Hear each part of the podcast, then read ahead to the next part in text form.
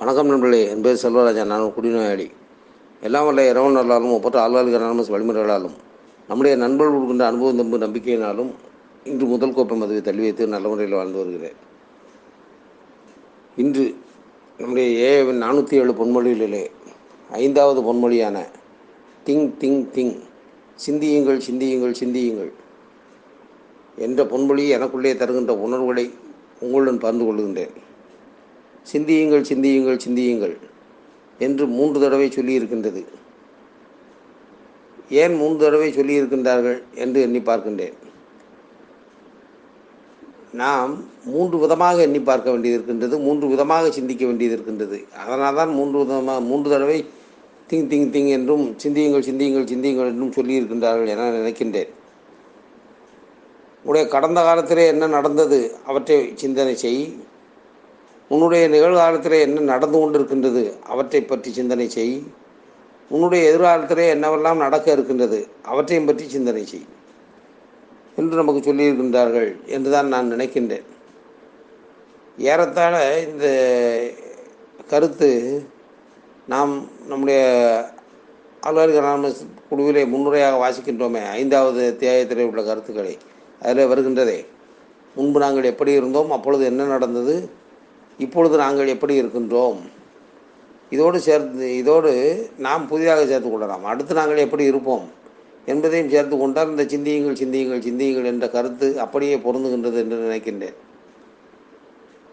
முன்பு நாங்கள் எப்படி இருந்தோம்? சிந்திக்க வேண்டியது இருக்கின்றது. அப்பொழுது என்ன நடந்தது? அதையும் சிந்திக்க வேண்டியது இருக்கின்றது. இனி நான் எப்படி இருக்கப் போகின்றேன்? அதையும் நான் தான் சிந்திக்க வேண்டும். நண்பர்களே கடந்த கால செயல்களிலே என்னுடைய சிந்தனைகள் எப்படி இருந்தன என்று எண்ணி பார்க்கின்றேன். குடிப்பதற்கு எதனோடு எதை கலந்து எப்படி குடிக்கலாம் என்பதுதான் சிந்தனையாக இருந்தது. குடிப்பதற்கு பணத்தை திரட்டுவது எப்படி என்பது சிந்தனையாக இருந்தது. குடிப்பதற்குரிய நண்பர்களை சென்று பார்ப்பது நமக்கு எப்படி என்பது ஒரு சிந்தனையாக இருந்தது. இவற்றையெல்லாம் தாண்டி குடித்து விட்டு வீட்டுக்கு வந்தால் அதற்கான பதில் சொல்லி சமாளிப்பது எப்படி என்பதே ஒரு விதமான சிந்தனையாக இருந்தது. இந்த குடிப்பதற்காக பணம் திரட்டுவது என்கின்ற வேலையிலே நாம் செய்துள்ள சூழ்நிலைகள் எல்லாம் இன்றைக்கு எண்ணி பார்க்கும் பொழுது பிறர் செய்த தவறுகளுக்கு கூட நாம் பழியேற்கக்கூடிய சூழ்நிலைகளும் வந்துவிடும். அதையும் இன்றைக்கு நாம் சிந்திக்க வேண்டியது இருக்கின்றது. யாரோடு நாம் பழகுவது யாரோடு பழகக்கூடாது என்கின்ற அறிவே இல்லாமல் உண்மையாக சொல்லப்போனால் அறிவு இல்லாமல் தான் நாம் நம்மை சொல்லிக்கொள்ள வேண்டியது இருக்கின்றது. யாரை வேண்டுமானால் நம்பி எல்லா விதமான விஷயங்களையும் சொல்வது எல்லா விதமான விஷயங்களிலும் ஈடுபடுவது என்பது போன்ற கடந்த கால வாழ்க்கை எப்படி இருந்தது என்பதை இன்றைக்கு சிந்தித்து பார்க்கின்றேன். அதாவது அந் நான் என்னுடைய கடந்த காலத்தில் செய்த செயல்கள் என்னையும் எப்படி என்னையும் என்னுடைய குடும்பத்தையும் எப்படியெல்லாம் பாதித்தன என்பதை இன்றைக்கு சிந்தித்து பார்க்கின்றேன். நான் ஒரு செயல் செய்வதன் மூலமாக என்னுடைய குடும்பத்தில் எப்படிப்பட்ட சிக்கல்கள் வந்தது என்பதை இன்றைக்கு சிந்திக்கின்றேன். என்னுடைய குடிகாலத்திலே என்னோடு ஒரு நண்பர் இருந்தார். அவரோடு சேர்ந்து நான் ஒரு தொழில் செய்து கொண்டிருந்தேன். அந்த தொழிலுக்கு அரசாங்கத்தின் மூலமாக கடனாக பெற்ற ஒரு தொகை ஒரு மனிதருக்கு வந்தது. அந்த தொகையினை நான் யாரோடு சேர்ந்து தொழில் செய்து கொண்டிருந்தேனோ அவரிடம் கொடுத்து ஒரு பொருளை வாங்கக்கூடிய ஒரு நிலைமை வந்தது. ஆனால் விஷயம் என்ன ஆனது என்றால் என் மூலமாக பணத்தை பெற்றுக்கொண்ட அந்த நபர் அந்த பணத்தில் பாதியை மட்டும் கொடுத்தார் மீதியை கொடுக்காமல் அப்படியே சென்று விட்டார். அதனுடைய விளைவு வீடு வரைக்கும் வந்தது தாக்குதலுக்கு ஆனது வீடு. இன்றைக்கும் நினைத்து பார்க்கின்றேன். என்னுடைய கடந்த கால வாழ்க்கையிலே நான் செய்த ஒரு செயலால் நான் நம்பிக்கை துரோகிகளோடு இருந்தேன் என்று நான் சொல்லக்கூடாது. ஏனென்று சொன்னால் நம்புவதற்குரிய புத்தி இல்லை என்பதுதான் என்னுடைய கணிப்பு. என்றால் குடி கிடைத்தால் போதுமே. யாரோடு வேண்டுமானாலும் சேர்ந்து சுற்றக்கூடிய ஒரு சூழ்நிலை தானே கடந்த கால வாழ்க்கையில் இருந்தது. அதனுடைய விளைவாக இன்றைக்கு எண்ணுகின்றேன். அதாவது என் மூலமாக பணத்தை கொடுத்தவர்கள் அவர்கள் என் மனைவி பணிபுரிந்து கொண்டிருந்த பள்ளியை சேர்ந்தவர்கள் பள்ளியின் அருகில் இருப்பவர்கள். அதனால் அவர்கள் என்னுடைய மனைவியை மதத்து நீங்கள் ஒரு ஆசிரியர் என்பதனால் தானே உங்கள் கணவரை நம்பி நாங்கள் பணத்தை கொடுத்தோம். ஏன் அவர் இப்படி செய்து விட்டார்? அவர் தானே ஏமாற்றி விட்டார் என்று சொல்லும்போது நான் சொல்லுவதை ஏற்றுக்கொள்வதற்கு யாருமே தயாராக இல்லை. பணத்தை இன்னாரிடம் கொடுத்துருக்கின்றேன் அவர் தான் ஏமாற்றி விட்டார் என்று சொல்லும்போது அதை நம்புவதற்கு தயாராக இல்லை. என்ற நண்பர்களே நம்முடைய கடந்த குடிகால வாழ்க்கையிலே நாம் என்ன சொன்னாலும் நாம் நம்முடைய நியாயத்தை சொன்னால் கூட அதை ஏற்றுக்கொள்வதற்கு அவரும் தயாராக இருக்க மாட்டார்கள். இன்றைக்கும் நிலைமை அதுதான். இதை ஒரு பொது விழிப்புணர்வு கூட்டத்திலே கலந்து கொண்ட ஒரு காவல்துறையைச் சேர்ந்த உயரதிகாரி சொன்னார்.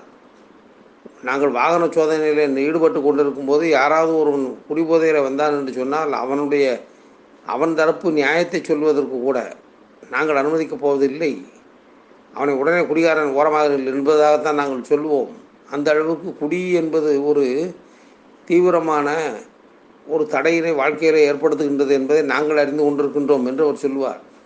குடிகாரனுக்கு தன்னுடைய தரப்பு நியாயத்தை எடுத்து சொல்வதற்கு கூட உரிமை இல்லை என்று அந்த காவல்துறை அதிகாரி சொல்லும் பொழுது கடந்த காலம் என்னுடைய வாழ்க்கை எப்படி இருந்தது என்று எண்ணி பார்த்தேன். சிந்தித்தேன். ஆம் கடந்த கால வாழ்க்கையிலே அந்த பண இழப்பிற்கு நான் காரணமல்ல என்பதை சொல்லும்போது கூட அதை ஏற்றுக்கொள்வதற்கு தயாரில்லாத ஒரு சூழ்நிலையில் இருந்தார்கள். இன்றைக்கும் எண்ணுகின்றேன். பொதுவாக கிராம பகுதியில் பெண்கள் எல்லாரும் குளிக்கும் பொழுது மறைவாக இருந்து குளிப்பார்கள். மார்பு வரை துணிகளை கட்டி துணியை கட்டிக்கொண்டு குளிப்பார்கள். அந்த ஒரு நிலையில் ஒரு நாள் அப்படி என்னுடைய மனைவி அமர்ந்து குளித்து கொண்டிருக்கின்றாள். என் என் மூலமாக பணத்தை கொடுத்தவர்கள் வீட்டுக்கு வந்தார்கள். வந்தார்கள் என்னோட தரக்குறைவான வார்த்தைகளிலே சண்டை போட்டு கொண்டிருக்கிறார்கள். அவர்களுடைய மனைவியும் சேர்த்து திட்டி கொண்டிருக்கின்றார்கள். அந்த நேரத்தில் நான் அவர்கள் என்னுடைய மனைவி குளிப்பதை பார்த்து கொண்டிருக்கின்றார்களே.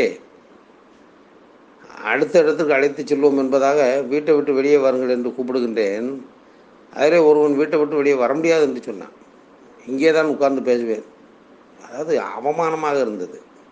ஆம் நண்பர்களே ஒரு மனைவி குடித்து கொண்டிருக்கின்றாள். அப்படிப்பட்ட காட்சியை இன்னொரு மனிதன் வந்து பார்க்கின்றான். செருப்பால் அடித்திருக்க வேண்டும் என்னை போன்றவனை எல்லாம். உண்மைதானே நண்பர்களே? சிந்தித்து பார்க்க வேண்டும்.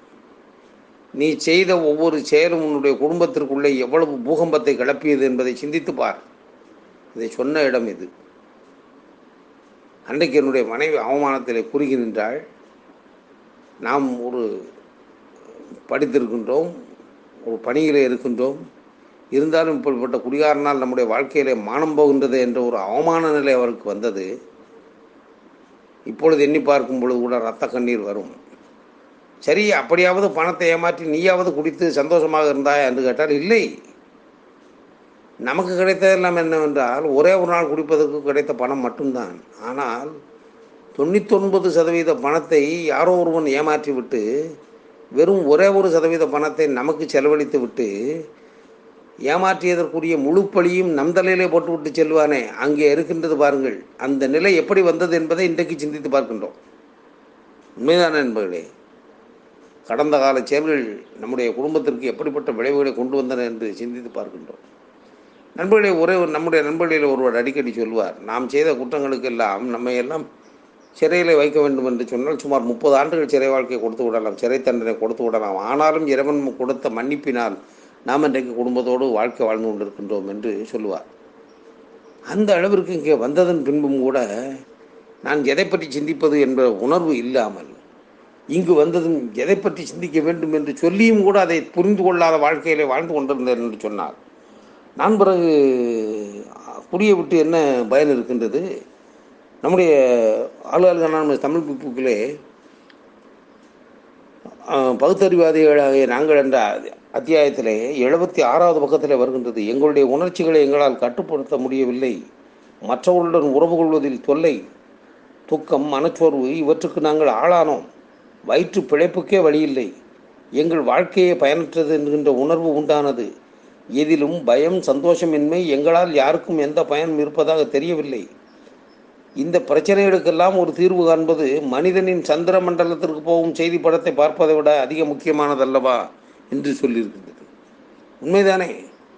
ஒரு மனிதன் சந்திர மண்டலத்துக்கு சென்ற படத்தை பார்த்து ஆராய்ச்சி இதை நான் பேசிக் கொண்டிருப்பதை விட ஒரு மனிதன் அரசியலில் ஈடுபடுவானா மாட்டானா என்று நான் ஆராய்ச்சி செய்து கொண்டிருப்பதை விட அரசியலில் இருப்பவர்கள் யோக்கியமாக இருக்கின்றார்களா அயோக்கியத்தனம் செய்கின்றார்களா என்று நான் விமர்சனம் செய்து கொண்டிருப்பதை விட என்னுடைய சிந்தனைகள் எல்லாம் இப்படி மாறுபட்ட இடங்களிலே நான் கொண்டு செலுத்தி கொண்டிருப்பதை விட என்னுடைய வாழ்க்கையை நான் நடத்துவது எப்படி என்பதை சிந்திப்பதற்குத்தான் இன்றைக்கு ஆளுநர்கள் குழு நமக்கு வழிகாட்டுகின்றது.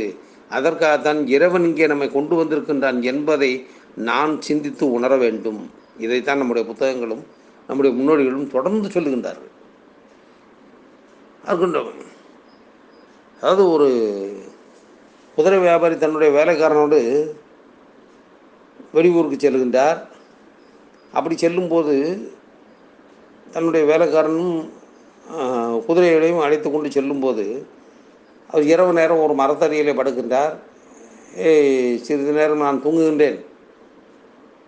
எனவே நீ தூங்கு தூக்கம் வராமல் நீ பார்த்துக்கொள். அப்படி ஒருவேளை உனக்கு தூக்கம் வருவதாக இருந்தால் என்னை எழுப்பு. நான் தூங்க நான் விழித்திருந்து உன்னை தூங்க வைக்கின்றேன் என்று சொல்லிவிட்டு படுத்து விட்டாராம். படுத்தவர் திடீரென்று ஒரு மணி நேரம் கழித்து முழித்து பார்க்கின்றார். அங்கே பார்த்தால் அந்த வேலைக்காரன் உட்கார்ந்து வானத்தை பார்த்து சிந்தனை செய்து கொண்டிருந்தானாம். ஏன் என்ன செய்து கொண்டிருக்கின்றாய் என்பதை கேட்டவுடன் வானத்திலே இவ்வளவு நட்சத்திரங்கள் இருக்கின்றன இவ்வளவு நட்சத்திரங்கள் எப்படி வந்திருக்கும் இவையெல்லாம் எவ்வளவு நட்சத்திரங்கள் இருக்கும் என்று நான் எண்ணிக்கொண்டிருக்கின்றேன். அதை பற்றி சிந்தனை செய்து கொண்டிருக்கின்றேன் என்றானாம் வேலைக்காரன். அப்படியா? பரவாயில்லை நல்லது. இப்படியே சிந்தனை செய்து கொள். நான் இன்னும் கொஞ்ச நேரம் தூங்குகிறேன் என்று தூங்கி கொண்டிருக்கின்றார். சற்று நேரம் கழித்து திடீரென்று விழித்து பார்க்கின்றார் அங்கே அப்பொழுதும் வந்த வேலைக்காரன் மிகவும் தீவிரமாக சிந்தனை செய்து கொண்டிருக்கின்றாராம் என்ன இப்போது உனக்கு என்ன சிந்தனை? என்று கேட்டவுடன் இல்லை இந்த கடலிலே எவ்வளவு தூரம் அலைகள் அடிக்கின்றன இப்படிப்பட்ட பெரிய கடலை யார் உருவாக்கி இருப்பார் இதில் எவ்வளவு வகையான மீன்கள் இருக்கின்றன என்பதை பற்றியெல்லாம் நான் சிந்தனை செய்து கொண்டிருந்தேன். எனவே எனக்கு தூக்கம் வரவில்லை என்று சொன்னானான் அப்படியா? இதுவும் நல்லதுதான். சிந்தனை செய்து என்று சொல்லிவிட்டு அந்த முதலாளி தூங்குகின்றார். சிறிது நேரம் கழித்து விழித்து பார்க்கின்றார். அப்பொழுதும் அவன் சிந்தனை செய்து கொண்டிருப்பதாக தெரிகின்றது. இப்பொழுது என்ன சிந்தனை செய்கின்றாய் என்று கேட்டாராம். கேட்டவுடன் அந்த வேலைக்காரன் சொன்னானாம் இல்லை இங்கே கட்டி வைத்திருந்த குதிரை ஓடிவிட்டது. அது இவ்வளவு அது இந்த நேரம் எவ்வளோ தூரம் ஓடி இருக்கும்? நடந்து சென்றிருக்குமா? கிழக்கு திசையில் போயிருக்குமா? மேற்கு திசையில் போயிருக்குமா? என்று நான் சிந்தனை செய்து கொண்டிருந்தேன் என்று சொன்னானாம். நினைத்து பாருங்கள் நண்பர்களே. குதிரை ஓடி ஓடி போகும் பொழுது அதை பிடித்து கட்ட வேண்டிய பொறுப்பில் இருக்கக்கூடிய வேலைக்காரன் அது எப்படி ஓடியது என்று சிந்தித்து கொண்டிருக்கின்றேன் என்று சொல்லுவது எவ்வளவு முட்டாள்தனமான ந- நகைச்சுவையாக இருந்ததோ அதுபோல் நம்முடைய வாழ்க்கையிலே நம்முடைய லட்சியங்கள் எல்லாம் நம்மை விட்டு ஓடிக்கொண்டிருந்தன. நம்முடைய வாழ்க்கை முறையே நம்மை விட்டு ஓடிக்கொண்டிருந்தது. நம்முடைய குடும்பத்தில் அமைதி நிம்மதி சந்தோஷம் என்கின்ற அத்தனையும் நம்மை விட்டு ஓடிக்கொண்டிருந்தது.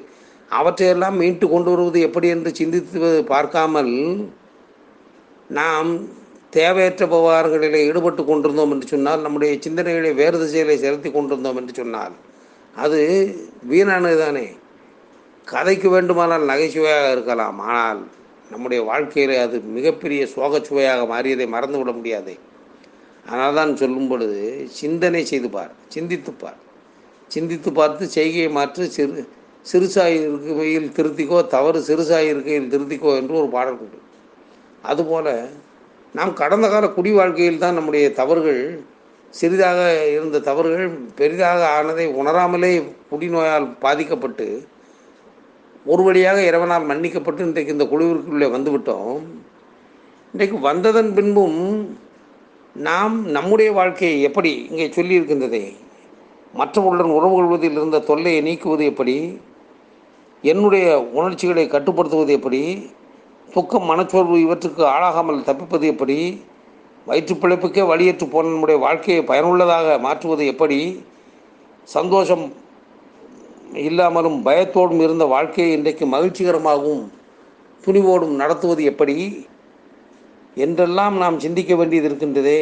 இவற்றை பற்றி சிந்தனை செய்யாமல் எப்படி குதிரை ஓடிப்போனது என்று ஒருவன் வீணாக சிந்தனையை செய்து கொண்டிருந்தானோ அதுபோல சினிமா அரசியல் பொழுதுபோக்கு என்றெல்லாம் விவாதம் செய்து கொண்டு நம்முடைய நேரத்தை வீணாக்கி கொண்டிருப்பது எந்த வகையிலும் பயன் தராது என்று நம்முடைய இன்றைய கருத்து புரிய வைக்கின்றது.